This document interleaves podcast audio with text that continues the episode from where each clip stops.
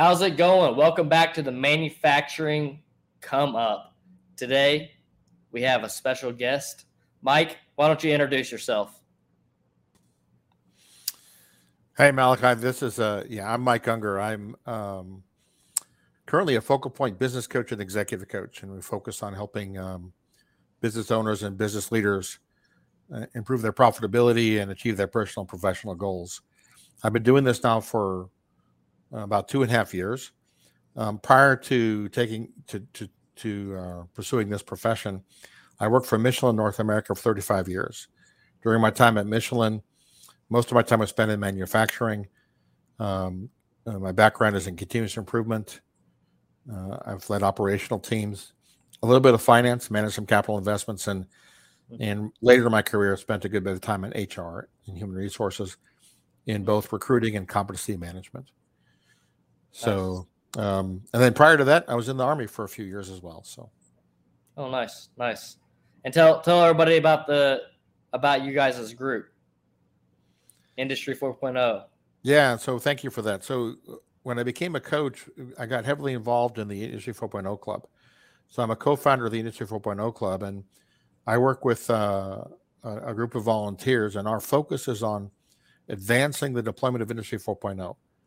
Um, you know, unfortunately, today there are many mid-sized and small manufacturers who haven't gotten started, and quite honestly, um, we think that's a shame. There's a lot of opportunity out there certainly you don't want to do technology for technology's sake but when you've got challenges and problems to solve the cost of technology has come down dramatically and there's some wonderful opportunities out there to use these tools to help you advance and become more competitive so our group our club we we host conversations around industry 4.0 we provide education on the topic and bring together really a, a diverse group of people to to share and connect uh, to advance the deployment of industry 4.0 where can people find that that channel at? So we we're we're active on uh, on LinkedIn. Probably the best place. You can go to the Industry 4.0 Club. Uh, we also have a, a website at www.industry40club.com, and we're you can find us on YouTube as well and Twitter. Gotcha. Yeah, I noticed this like one thing with like like podcasts and like different uh, shows like like ours, it's sometimes it can be difficult to, to like search and find whenever you're actually trying to search it up. Yeah, no, I, I would say the easiest way to find it would be to look at our our uh, LinkedIn page, mm-hmm. and they're probably also fairly well organized on YouTube as well. If you look for uh, Industry 4.0 Club. Yeah, I always find YouTube is the easiest place to search search things. Yeah. uh, me, me too. I've seen that as well. Awesome, Mike. Let's go ahead and take a dive back into your career and. uh I want to know how you got started into manufacturing. But before we go there, what drove you into going to the military first? So it's a great question. Uh, and it's funny, you're to, this, you may laugh about this. You know, I'm, I'm an, uh, I wasn't sure what I wanted to do in high school. And I went to the guidance counselor when I was uh, early in my junior year in high school and said, I'm, I'm not sure what I want to do. And the, the counselor suggested I take a, an interest survey that compared your likes and dislikes to those of different professions. So I did the interest survey, and the number one, my, my most pot, my the mat, thing that matched closely with my interests and, dis, and likes were that of, of a military officer, an army officer, as a fact. So my likes and dislikes matched best with that profession, and so that got me interested in uh, in the military. And at that time, I applied to the military academy at West Point and was accepted and uh, so, you know, one thing led to another. And the next thing I knew, I was uh, in the Army. So nice, nice. And how long did you end up spending in the Army? I spent, when we graduated from West Point, we spent almost, we're supposed to spend five years. I spent just about five years as an officer in the military. You know, um, like a lot of things, I learned that probably it wasn't the my going to be where my strengths lie unfortunately. Uh, you know, West Point's a great training ground. You learn a lot about leadership and about yourself. And one thing I learned about myself in the military was that I, I don't do well without sleep. So uh, it was a, a, tremendous experience, something I would recommend for anybody, honestly. Our profession is the military profession's wonderful. Um, and it's a great way to, to grow and learn if it's something you're interested in. Um, so uh, five years I spent most of my time in Germany. It's quite interesting. I was there in Germany before the Berlin Wall came down. And so the the mm-hmm. current war in Ukraine is really a deja vu a little bit about, hey, we've been here before, um, mm-hmm. and, and, it's a little scary, but um, you know we know what to do and we know how to help there in Europe if it's needed. So, gotcha, gotcha. Do you feel like any of those skills that they translated uh, into your career? Absolutely. You know, as a as an officer, one of the things about the Army and really the military in general that's really a positive or a real strength is is that there's a lot of standards, right? A lot of standards of performance, and learning how to how to achieve those standards and maintain those standards is really key for success in the military. And that that's the same thing you find in manufacturing. In fact, you know, respect for standards is one of the real um, important cultural things that that really any manufacturer should be pursuing in order to have really I call yeah. an excellent operation. Yeah. And so learning about that, learning the importance of that in the military, translated quite well into uh, into a career in manufacturing. Gotcha. Yeah, I, I agree. The standards is huge. Um, it's kind of mind blowing. Like some companies, you go into into their facility and you look at a piece of equipment and they don't have electrical drawings, they don't have you know comments in their PLC code, and it's like, how do you guys survive and keep your machinery alive? Yeah. Yeah, and you, you know, ultimately, the standards help you. You know, if you don't have a standard, the other thing we learned in continuous improvement, and it's a basic, but you can't improve chaos.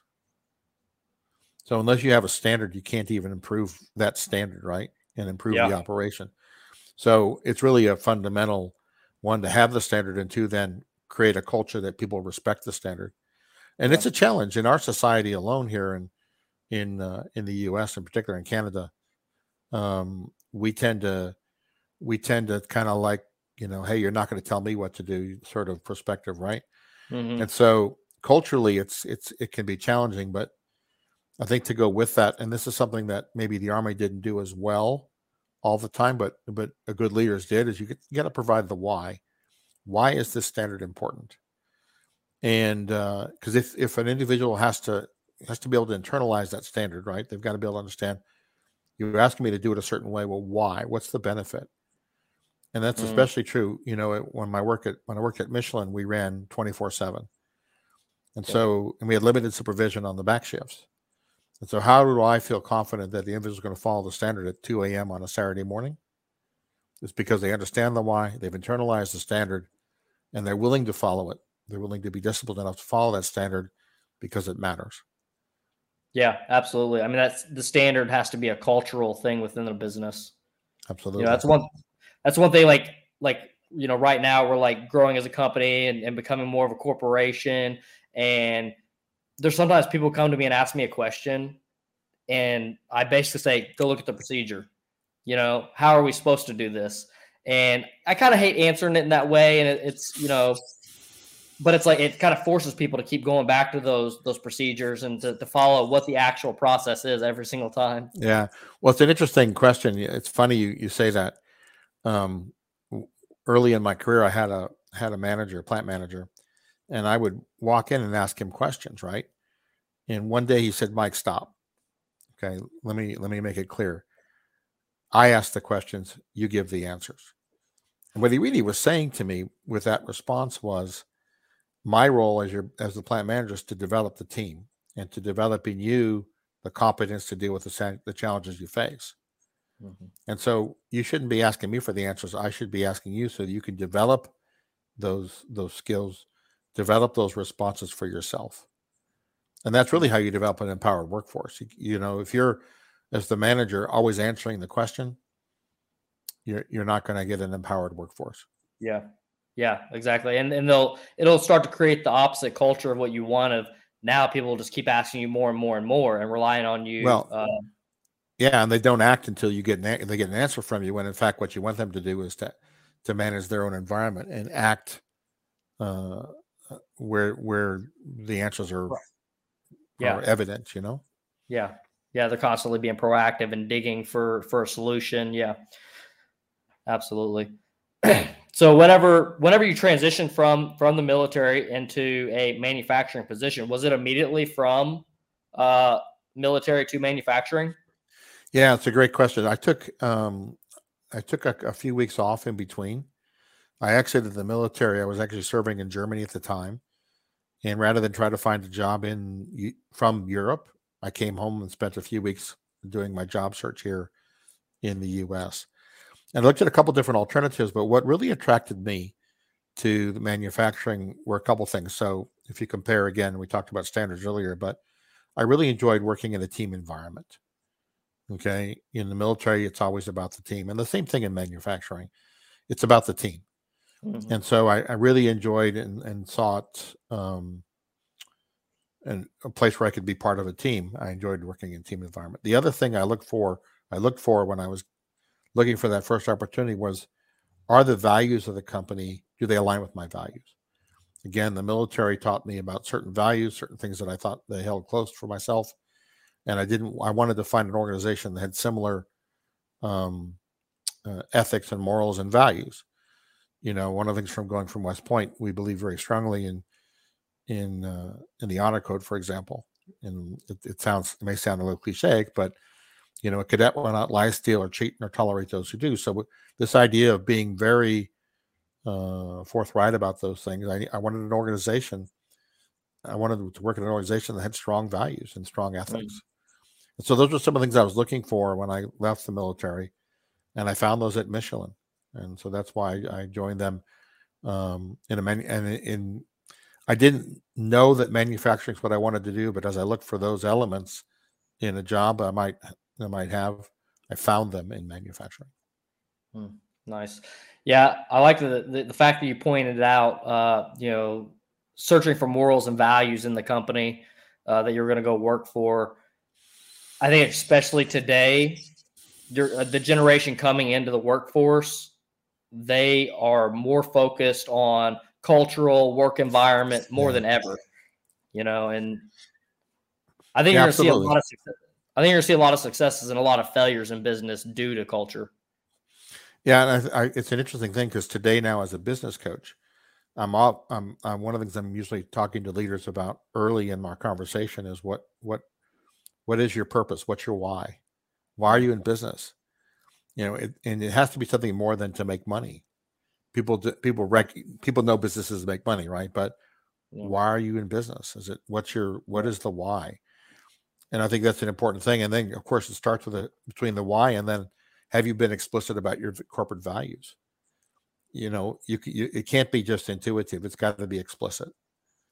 And then because if it's not explicit then people don't know how to connect to them so uh, you're exactly right. Those are things that, that usually when I'm doing business coaching, I'm talking about very early in my conversations with business leaders. Absolutely, absolutely. So going back to your your uh, entry into the workforce, was there any particular thing that uh, made it so that you landed the position with Michelin, or was it a fairly easy interviewing process? Yeah, it was fun. We Michelin at the time, so I'm gonna, you know, I'm gonna date myself. We're talking mm-hmm. 1984 now. All right. So some of the laws of the country have changed. So you can't, we couldn't do exactly what we did today than we did then. Uh, some of the some of the tests that were given, but what there were a couple things that I had we had to do. One of the things I remember very clearly in the interview process is we had a we had to build a cabin. Build a cabin, you may wonder. So it was part of our interview process. Yeah. But but what it was was that we had a, there were a couple of folks that work for the company. We went uh, we went to a uh, an area, and there was literally um, a, the long long poles and and stakes and things, and you had to build a cabin. You had to put a build a cabin with the help of a couple of people, and you were given some instructions. And what it allowed the interview to do was to see how you work with others Mm. Did you do it yourself? Did you engage others? Did you would you were you kind? Yeah. Okay. Yeah. And so that was something we had to do. And you know, it wasn't as much about did you were able actually be able actually to build it, although that was interesting. It was yeah. how did you work with the people? Mm-hmm. And that was what that was what you were being judged on. So that was an interesting part of the interview process. Um, we also had some technical things that we did as well. I mean, I had to be able to demonstrate uh, that I could uh, understand, like uh, 3D uh, drawings and and even though I was I would I wasn't going into a mechanical engineering role, I was going to industrial engineering role. You still had to have some some understanding of what equipment looked like and how thing you know some perspective on things. Yeah. And then of course ultimately there was an interview and and uh, a lot of the typical interview questions. Gotcha. Yeah, that, that uh, like team building experience or, or part of that interview is I could definitely see where that could be super powerful. I'm just imagining like groups of individuals where, you know, you know, one person steps up and, and is kind of like the leader of the group. You have, you know, maybe another group of people that's uh, kind of just can't work together. I could just see like a whole ecosystem of, of, of different teams like working and working through this problem. Yeah. Plus, we assume that everybody everybody's able to um, everybody's kind. You know, you know. So the workers were sort of uh, they were coached to not overly be overly to have too much initiative. Um, really? Okay. And so the idea would be that you know how did you respond if they weren't doing it right? Were you did you get mad at them, or did you were you kind? Did you show them how to do it? Did you demonstrate? Yeah. In other words, how you dealt with people was very clear could came out very clearly in that exercise. Yeah. So it, with that process, were they really looking for the kindness aspect of it? Well, yeah. How and how you were able to to communicate and give mm-hmm. instruction mm-hmm. and and you know, did you observe? Yeah. You know, observations a key part of also of success in a of a in the manufacturing area. Mm-hmm. Were you able to see what people were doing? Did you take time to observe and and then help? Yeah. So yeah. a lot a lot of different factors go into that. Yeah, I could see where like where a company could like take a test. It could be completely different, but like that similar type of idea, and depending on what you want for your own company culture, like really be looking for that metric. Like like you know, if if your culture is kindness, or maybe your culture is execution, like maybe you know. Yeah. These- now we now we can't do that today. Unfortunately, we can't do that particular exercise anymore because we did not. You know, you have to make sure that any any test or exercise you give doesn't have any inherent bias. And so we didn't go through that process today of, or, you know, over the decades of taking it and getting it validated. Um, and it was also rather e- difficult to do. It required extra manpower and that kind of thing. So mm. we've kind of moved past that and use other other ways to, yeah. to ask, ask those kind of questions. But gotcha. back what, that was what we did then. So what what uh what part of that is like kind of the bias and the non like non-ethical ethical part of that well it wasn't really wasn't it really wasn't that it wasn't ethical it was it's just that in order to pass the us laws today mm-hmm. there are th- there's a significant amount of extra uh, uh, work to be done to validate a test okay and gotcha. that's it just wasn't for the and the second part of it was it was fairly manpower intensive to do the interviews mm-hmm. we're yeah. doing a lot of interviews and so just we we've kind of evolved past it is more so what I'm saying. It wasn't that it was a problem per se, gotcha. but but really looked at different ways to do that now. Okay. Yeah, and I was kind of also just mainly digging into that to kind of make it open up that um, the angle of you know somebody's looking to apply for a job. Some of these higher level positions, engineering positions, they're going to have rigorous testing, right? You go yeah. to work for a Toyota, you're going to go through day, days of testing. Yeah, I think today I would say so. One of my roles I had at Michelin over my career was that I was a director of corporate recruiting. Mm. And so I think today what we really try to do is use behavioral based questions. And, uh, you know, we ask for folks, give me an example when you work with a team and how did that go? And, and what did you do when you ran into a problem? And so we get into the details there, listen for the answer, ask more detailed questions, and continue to dig and really validate through the answers that the individual has demonstrated those skills. Recruiting processes aren't perfect. Okay. So, you know, I think we do, we've done historically a pretty good job, but, you know, it's not perfect. Some people we, we find, you know, just we, weren't able to see something. But for the most part, you know, we're, we're trying to discover whether right. or not they work well with the team and how that will, how they'll function in our environment. Got you. And are you kind of speaking like specifically with Michelin? Well, with any company, to be honest with you, it, it the behavioral based questions is really the best way to go. Honestly, if, you. if you've got a very professional recruiting team, they're going to ask you behavioral based questions to really yeah. understand your experiences and your competence in dealing with certain mm-hmm. situations. Yeah, I guess the thing that's kind of in my mind would be like maybe some manufacturers, like on the smaller scale of things, they may not have like that professional HR team where they're um, maybe their interviewing process is not as tight. Maybe they're they're maybe they're asking the behavioral questions, right? But maybe they don't know how to analyze them in the proper way as well. Yeah, I don't know. You know, I think that in today's world, though, you go back to you said young today's younger generation. If you're not professional in your hiring process, you probably aren't going to be able to hire. Right. Yeah, folks, you know, because you're an interviewer, interviewee, excuse me.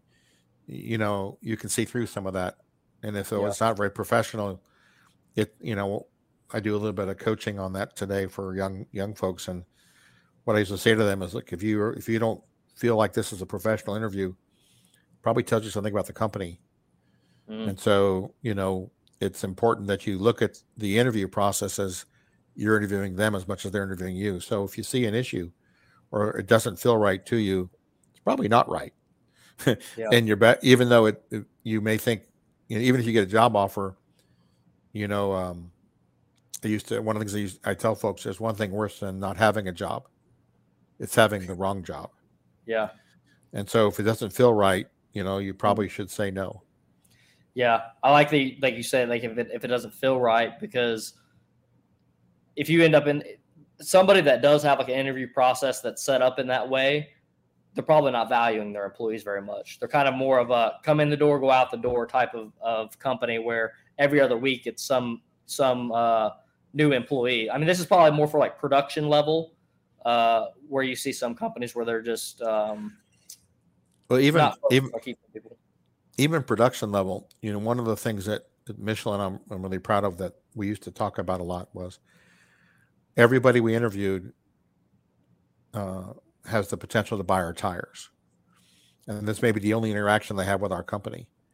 Mm. And so we need to assume that they are a customer and how we treat them, they're going to remember for the rest of their lives.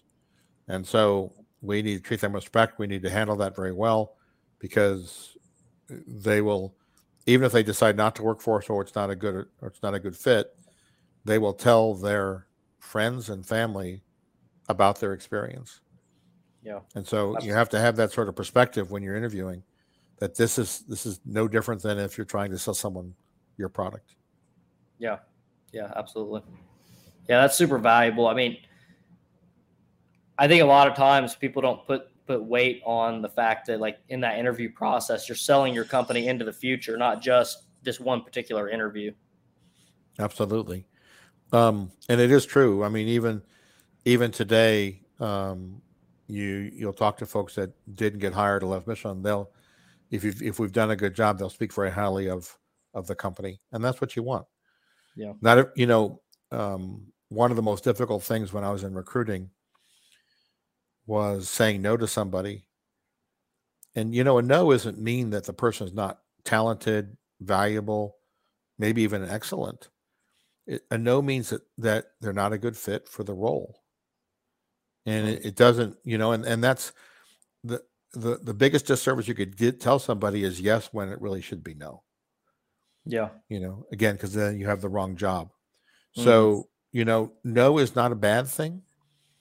No is sometimes the right answer because it'll it it tells you to go look for something that's a better match for your skills and your talents and and that's okay. Yeah, absolutely.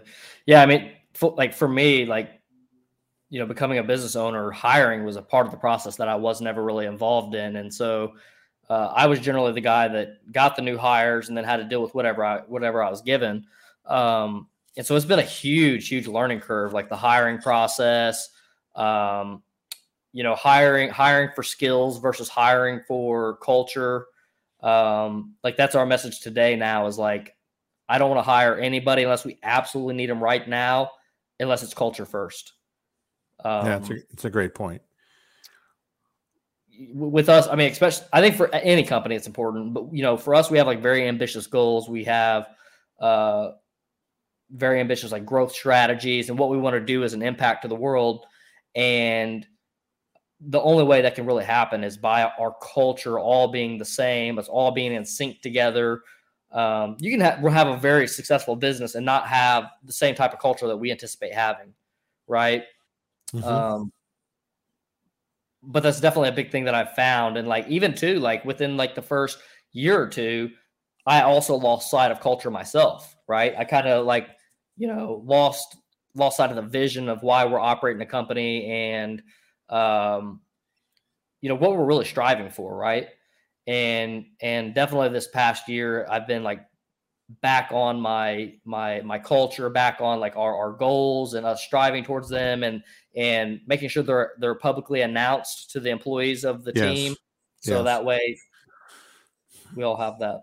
Well, you, you know, you asked me about the military, and you asked me about the parallels with manufacturing. This idea of culture, the leaders have to set the culture, and then they have to maintain the culture okay and they have to in, insist upon it being maintained within the unit or within the within the the, the plant or the company mm. and it, you're right it's a very strong leadership role um, and sometimes we get so focused on some of the day-to-day things because it's really not a day-to-day thing it's a it's a long-term thing it's a it's a it's sort of like every day you come to work and you have to say what am i doing today to sustain my culture?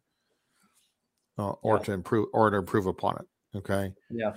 And that's a leader's role and it's uh it's hard when you when you have this customer issue and that customer issue to keep that in in the forefront of your mind mm-hmm. but it's an important element for sure.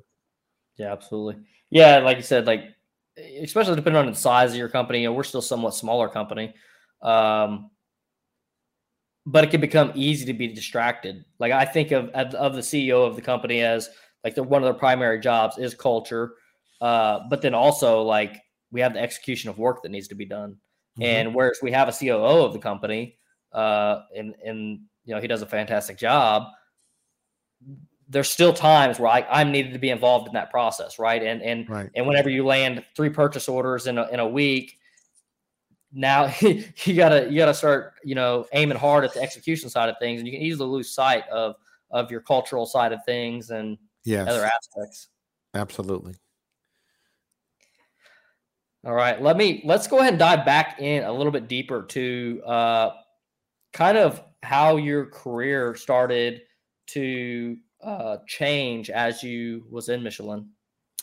That's a great question. One of the things that you know, there's a I'm gonna there's a really good book called uh, by Goldsmith called "What Got You Here Won't Get You There," mm. and you know my I started as an industrial engineer, and that's an individual contributor role. And I, you know, I'd, I'd managed people in the military. And so I, I had the opportunity then to become an industrial engineering manager, you know, three years into my career with Michelin. And what you realize very quickly is what you'd used to do as an individual contributor it changes dramatically and you become a manager. And so you, the skills that you had, you know, I used to, you know, as an industrial engineer, I executed projects and maintained standards on the shop floor and you know worked really closely with the operators and then as a manager you know now my role was to help others learn you know do that well and to mm-hmm. coach them on that and occasionally like you alluded to just in your own business occasionally you got to you get in you know you can't you can't be aloof you got to be willing to get your hands dirty and be in there working as well but your primary role is now um, developing others to do that work. And mm-hmm. so over my career, um, I advanced from doing that work myself, obviously, then into managerial roles. From the industrial engineering manager, where I had, um, you know, a dozen industrial engineers working for me, I then had the opportunity to move into a production role, production management. And in that case, then I had I was leading individuals who actually had people working for them. So going from um, having the individual contributors work for you to having now managers of man of people work for you is again another different sort of approach that you got to be able to do because yeah. now you're coaching them on how to deal with people. Hmm. And so that evolution is uh, is uh, is interesting, and it requires different skills at each level of the organization. Mm. Yeah, yeah, I think they're 100 percent completely different uh, skill sets. One thing that I noticed is that through my career, I kind of organically became a manager. You know, it was I was the PLC programmer, And then, you know, at one point in time, I was a PLC programmer, the robot programmer, and all these other job titles. And then, okay, we hired somebody who was, you know, the robot program. We hired somebody who was the, uh, you know, electrical engineer. And as those people got hired into the company, they kind of ended up being my junior, right? They were just I guided them on whatever whatever was needed in the project, and uh, so my entire career because I spent ten years, or, or sorry, I spent uh, I think eight years at that one company, right? And uh, this episode of the Manufacturing Come Up is sponsored by Elite Automation. Elite Automation is focusing on AMR technologies. AMRs are autonomous mobile robots used in your facility to transfer goods or products from one side of your facility to the other. This is a super powerful tool and it's a new piece of technology that us as systems integrators can utilize as a tool to leverage your company to be more advanced than the next company and be able to automate systems that at one point were not able to be automated. If you have any AMR needs, you can reach us at rfq at eliteautomationusa.com. So I didn't have a bunch of experiences outside of that, and and as people were getting hired into that that that company, and as they were becoming um, juniors to me, I basically had to you know, learn these management roles, but they were easy to learn at that point in time because it was just kind of okay, we got another new guy, right? Just train him up right. to do his job, make sure that the project gets executed on time. And all that was very organic. But then when it came to like starting a company, I'm hiring engineers that have 10 years of experience. They're not necessarily a junior anymore. Some of these guys right. are like way than I am on the control side of things. Right. Or just really all different types of things, right? Um, And uh, so now I'm like managing individuals that are having much higher skill sets and uh, and it's also different too because it wasn't like we just hired one guy who who who is now underneath me in management, but we're hiring two, three, four, five people, and now I have to deal with uh, you know the way I go about managing each one of these individuals. Well, you're what you remind me of when you talk about that and the evolution. You know, when I was a early in one's career as a manager, I remember thinking, okay, the golden rule, right? Do unto others as they would like, as you would like done to you, right? So that's a really, eh, that creates a level of respect and thinking mm-hmm. about how you want things done. But really, in today's world, you know, when I talk to business leaders, um, I use, I talked about the platinum rule. And the platinum rule is do unto others as they want done to them. And when you talk about your example of now you've got four or five engineers and you got to treat them as individuals, what it says is what's important to one of them might not be important to the other. Mm. And of course, this is the, really the challenge we have today. Well, we've always had this challenge in in any organization. Is that people expect internal equity, like, hey, why you know I want to be treated the same as Joe. If Joe gets this, why can't I? Mm. But they also want to be recognized as an individual, right? hey, I've got this particular need, you know, um, mm-hmm. and it's mm-hmm. unique to me. And, you know, do you acknowledge that? And can you help me have that, you know, achieve that? And so you've got really both those things that play with each other that you have to manage as a leader in the environment. It's not so easy sometimes to do that. Yeah. But if you don't keep in mind the the platinum rule, um, people will leave because if they don't feel like they're being addressed as an individual, especially in a in an employee market, which is what mm-hmm. we're we're we're still experiencing. Yeah, hey, they'll go find a place that will will will will recognize and take care of them individually as well.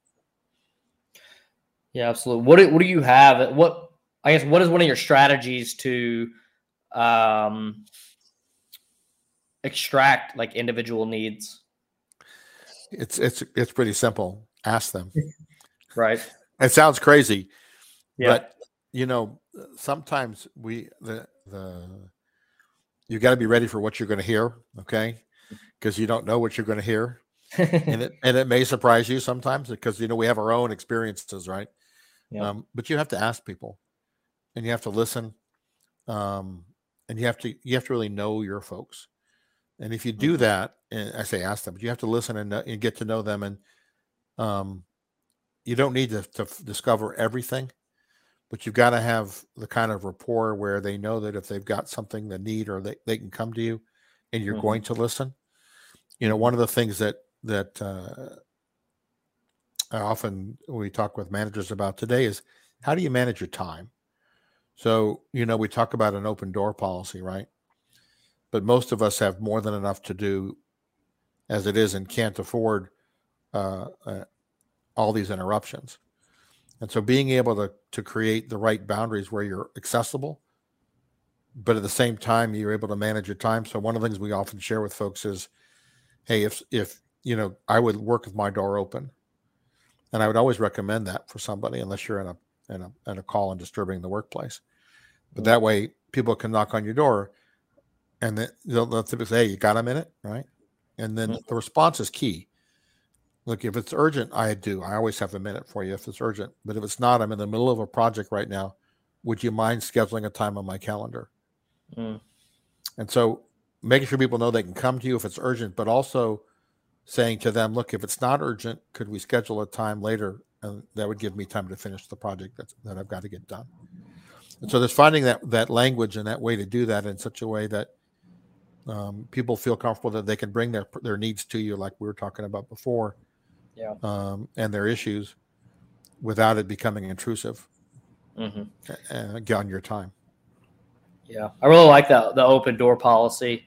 That's kind of that's one of the things that I bring up to our employees. It's like they, they'll they still do this. They'll ask me, say, "Hey, do you have time to talk about this or whatever?" I, and I just tell them, "Hey, just look at my calendar. If there's an opening there, book it. You know, I'll be there."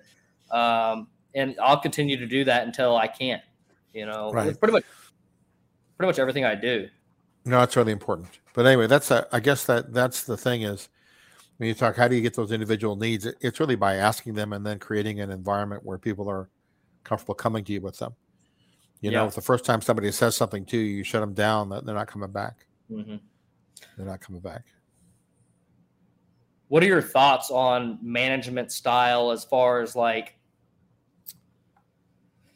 oh, like having a harder management versus like a, a kinder management system and, and people in place? Well, I'm not sure. Um, I, I, let me just let me take your question and flip it a little bit if you don't mind. Sure. Okay. Yeah, go ahead. I'm not sure kinder and softer is kind of how I would compare contrast management style there. Sure.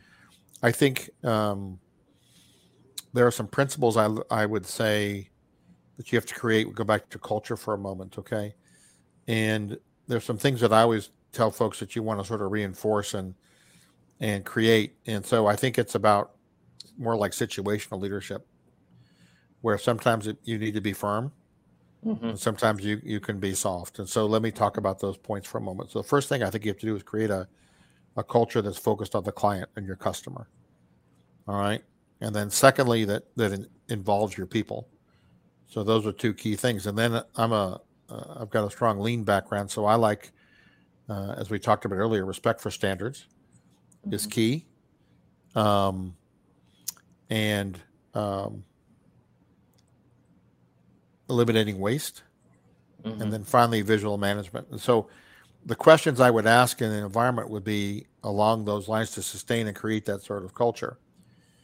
When it comes to respect for standards, for example, sometimes if it's safety, you know, it's there's it's it's a hard it's a hard yeah. leadership style. It's like, you know, my you know you're not going. Here's how we go. Here's how we're going to do it.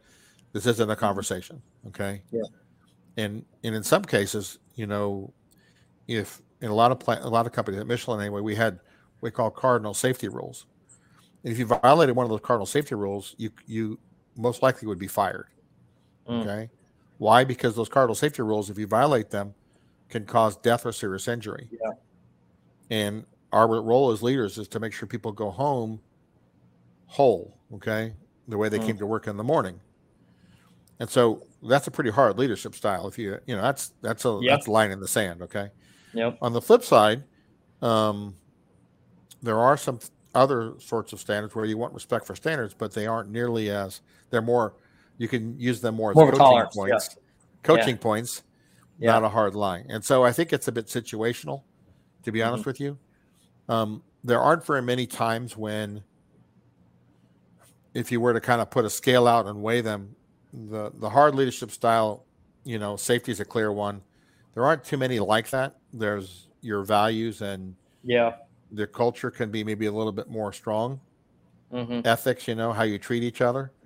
But for the most part, coaching is the the soft style, the coaching and the the asking questions to have people learn learn by reflection and thinking is the way to go. If you at the same time though, you know, most companies have a disciplinary process and you, you know, you need to have some approach to that to when folks aren't able to learn or aren't willing to learn where it escalates um, because at some point your the other workers expect you to be able to hold help each other uh, help hold each other accountable for certain standards mm-hmm. and so it can get progressively harder um, depending upon the the progression of that and the ability to either pick it up or not your yeah. your workforce expects that from you ultimately as well for you mm-hmm. to, to to raise the expectations and help people hold themselves accountable for the things that they're supposed to do yeah. Yeah, I think I think all these points are very valuable for uh, you know somebody in like the management type of position or looking to get into management. Um, I've definitely and am in a whole new level of management, and um, one of the harder harder things for me to manage is the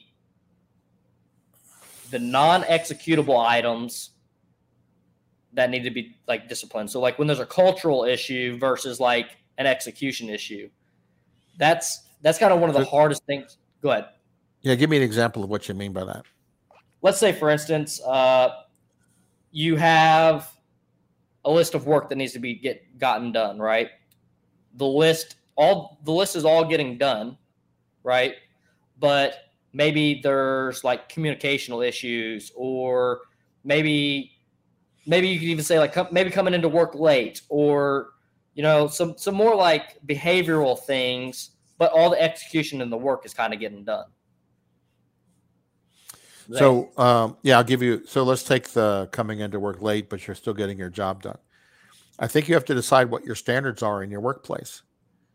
So you know in for example in today's world especially post covid now a lot of folks um, expect a lot more flexibility with their work schedule and even whether or not if their job allows without even having to be present.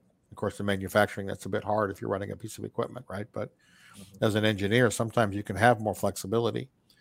Um, and so the question of being tardy uh, versus being objective based i think we've evolved in our workplace. We've got to ask ourselves why is it necessary for me to have firm work time is there a business reason for that, aka the machine's got to run? Well, if that's the case, then I can justify that and I have a standard and I can enforce it. But if there's not a reason for that, why do I have the rule? Yep. Okay. And it, and I think we're challenging a lot of those those uh, things that previously we didn't challenge. And you know, it goes back to the why. Is the why clearly related to the business need? Mm-hmm. If it is, it's easy going to be easy to explain to the business result, easy to explain and, and relatively easy to enforce. Mm. Okay. But if it, if, and if, if people are struggling with that and you see a lot of variation there, then I, I go back and ask the question Have you explained why it's important to your business? Yep. Or is it still needed for your business? Because mm. those are usually signs that one of those two things isn't isn't still relevant. Yeah. Yeah, it's a very good point because one thing I notice about myself in my own natures is that when it comes to management, it's the things that I can explain that are the easiest things for me to manage. Right. Whenever I have a hey, this is causing an issue with this, it's easy to it's easy to manage it versus like, you know, like I think sometimes in management you could 101% I was I was 101% this individual where I would get very frustrated if somebody's like not doing this thing that they're supposed to do and I'd be angry internally and you know what I noticed as I like I grew is that mentioning the thing and mentioning kind of like why the thing is disruptive, right, is made it so much easier for me to to be able to manage things. Well, and sometimes the best thing to do when you feel that frustration, you know, a lot of times people want you, like you said, you, want to you want to tell someone why they need to be doing it. Sometimes the best way to answer to deal with that is to ask them. So you you know the we have this practice of or this the standard that this is expected to be done why is it you're struggling with that mm.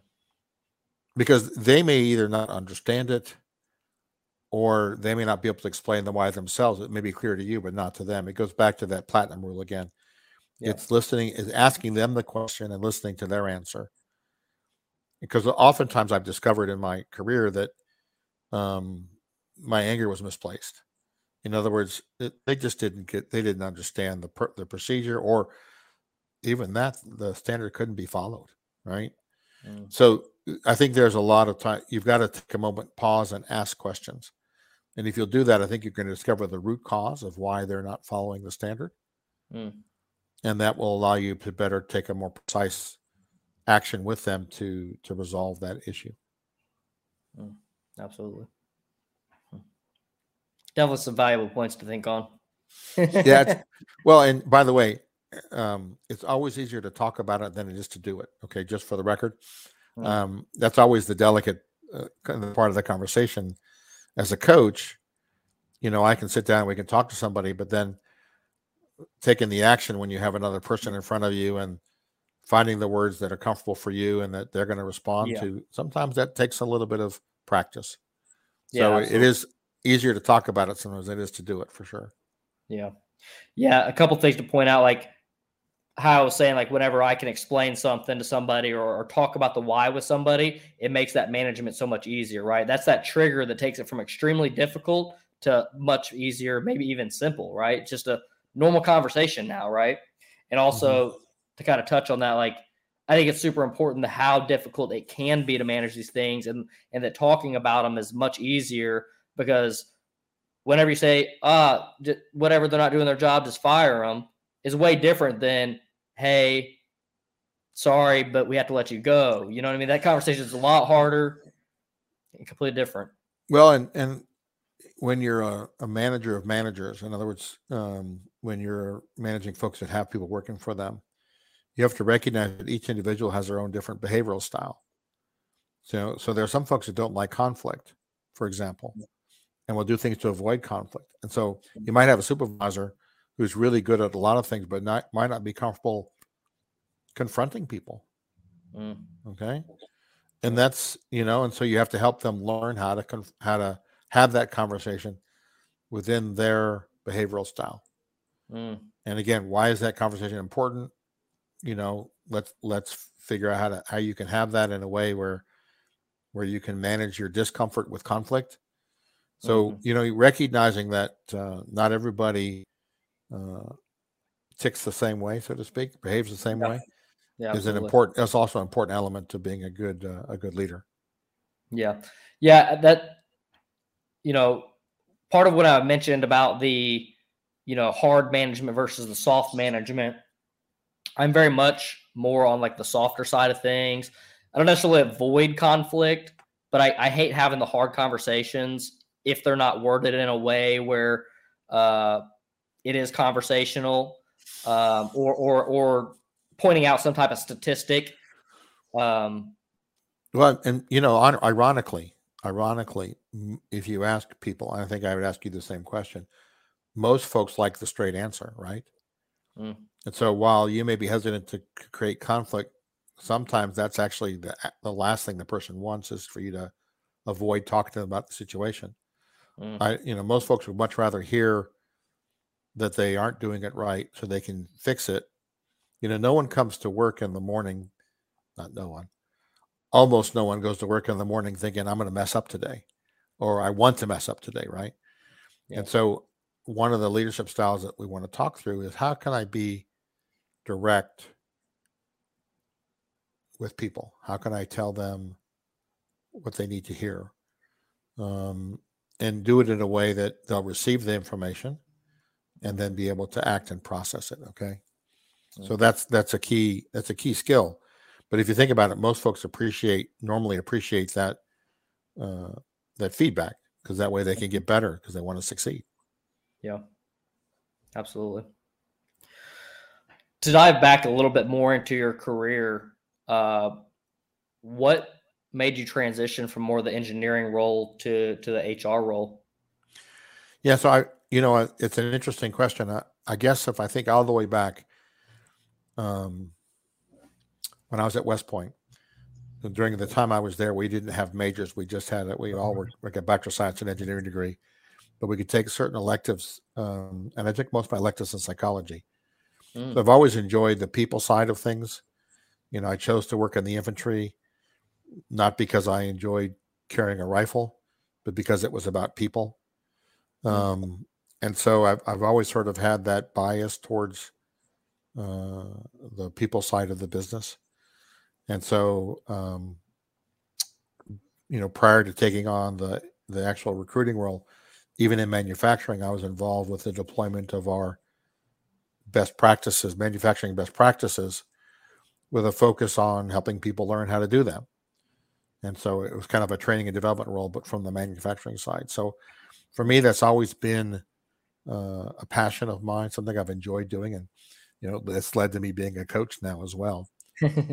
so it just it's just I think it's been something I've always liked and enjoyed doing.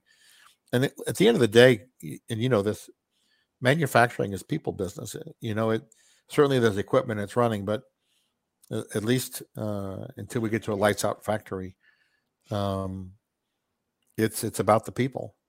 Yeah, and, and and so that's always been a key part of it, and something I've really enjoyed, and you know, and and uh, so that's why I pursued moving into HR. Gotcha. So was it a pretty deliberate decision to to shift, or was uh, or did things kind of just align for you to go that direction? So I'm going to say yes, and what I mean by that. So, you know, the way you get a role with a company is is kind of three things have to line up. One, you've got to be interested in something. Two, uh, there has to be a need and and then three, you got to say yes. You know, so I I'd always had a sort of my my eye on um, uh, certain HR activities, and you know, depending upon where I was in my career in terms of the current job and whether we usually stayed in our roles three to five years, so the timing, and then secondly, um, there was an opening that matched my skills, and then we made the match. So. Mm-hmm. Um, that's how that sort of happened. So it was kind of both. It was both the need the company had for for what I could offer for that role and my interest in that role. Gotcha. What was the actual title of that position? Yeah, so I, I my first um so as I mentioned in and we're, we're kind of talking about years now in 2005 I had the opportunity to move in this training and development role working in in an uh, helping to deploy our manufacturing best practices. Mm-hmm. And you know that was more of a training and development role. Mm-hmm. Um, it took advantage of my experience in manufacturing and my interest in in training and development people, and brought them together. My following that role, that's when I became the director of corporate recruiting. And what was a good match there for me is recruiting is very much an operational activity. Okay. Mm-hmm. And I, I took on that role in 2010. And if you remember in 2008, we had a big downturn in the economy Mm-hmm. And the company was still coming back from that time. We had a lot of requisitions to fill, and we had to be very operationally focused. Mm-hmm. And so, I, even though I had an, an, HR experience, now my operational background combined that together made me a good match for the recruiting role. Um, and then, as I matured in, in HR, I retired from. I was the competency manager for the process profession, and in that role, um, I was responsible for the training and development of the industrial engineers and process engineers, hmm. and helping to train the line managers and how to support them and and also in lead continuous improvement. Hmm. I had responsibility for the job design for the process engineers, industrial engineers, so they would stay with the company, enjoy their work, and finally, that we were contributing to the results to the results of the business. So most of my HR roles were a strong combination of both business and and people. Gotcha. And okay. and that's really what I enjoyed both is that that combination, and that's why I like doing what I do now, as as a business coach and executive coach, is it really combines both elements again, the people side and the business side. Yeah, I'm kind of a good point to segue. Um, your transition from from the nine to five job to to business consulting. What what made you make that transition? Well, you know, I'm gonna I'm gonna pick at your word for a moment because it's coaching, not consulting. Okay. Oh, sorry, sorry, my bad. No, and there's a difference. the difference is as there a coach, a difference, yeah. I want to ask the questions and help the person develop the competence to manage the, the their own situations. Okay, Mm-hmm. and, and oftentimes a consultant will bring a solution and then um, you know move on to the next problem. Yeah. Um, no, I just found in my career, you know, Michelin was great. Thirty-five years. Um, Mm. I didn't have to retire, um, but I reached the point in my career where I wanted a little more flexibility in what I was able to do. I've got three grandchildren now. I want to be able to spend time with them, um, and so and I can do this as long as I want, as much as I want Right. and it just made a lot of sense that I could take the experience I had, what I learned, and and uh, and now enjoy that and work for myself instead of for a big company, and help Yeah. others. You know, today one of the things I like to do is work with uh, younger professionals who are not sure about their career, and help them uh, think about where they're going and develop their own plans Mm. the and the thing about that that I enjoy most, you know, a lot of times they'll say, they'll ask me, uh, and, and being, I'm in a great position to be able to do this. How what do I owe you? And for me, the answer is you don't owe me anything. Twenty years from now, when you're successful, pay Mm. it forward, help someone else. And I think that's something we can do. And I'm really for, I'm fortunate because I've retired and have have retirement and have This episode of the Manufacturing Come Up is sponsored by Elite Automation. Elite Automation is a systems integrator specializing in robotic weld cell applications and especially the design and manufacturing of the weld fixture. If you have any robotic weld cell needs, you can reach us at rfq at eliteautomationusa.com. uh, you know The capability to to do it, yeah. yeah coaching so that i can Yeah. help others uh, one of the side things i also enjoy doing is helping uh, those folks who- who are transitioning from the military to civilian life in the same way Mm. So these Gotcha. are So some of, yeah important things for me Are you are you kind of doing some of those things as just like a give back, or the those like people you're taking on as clients? yeah as, as a give back and or clients you know it, it's uh it really mostly for, depending upon the, the person's um, situation give back Mhm. and then you know for others it's a client depending upon where they are in terms of their you know their business or if they are in a business already Got you. A lot of those individuals on the give back side of things are are they entrepreneurs or are they somebody just looking into getting into a career? uh, it kind of depends where i've met them okay? Normally a lot of times they're entrepreneurs who are looking for uh, you know it's harder on the entrepreneur side because it it's not where my expertise lies. You know i'm not you know i worked in a large company so i'm better off working with folks who already are as business leaders in an established business Mm, So yeah. I'm usually dealing with folks either who are of an established business, of which they normally are paid clients at that point, Yeah. or um, individuals who are aren't sure about their career. And with my recruiting experience, I'm able to help them, and that that's oftentimes pro bono. So Yeah, absolutely. Yeah, I I think especially for those who are um, maybe earlier in their career that you know because at some level, right? You if you're gonna get a coach, you make that decision to, to get a coach. But I think a lot of people may ask themselves, like, when is the right time for me to get a coach? good question. So I'm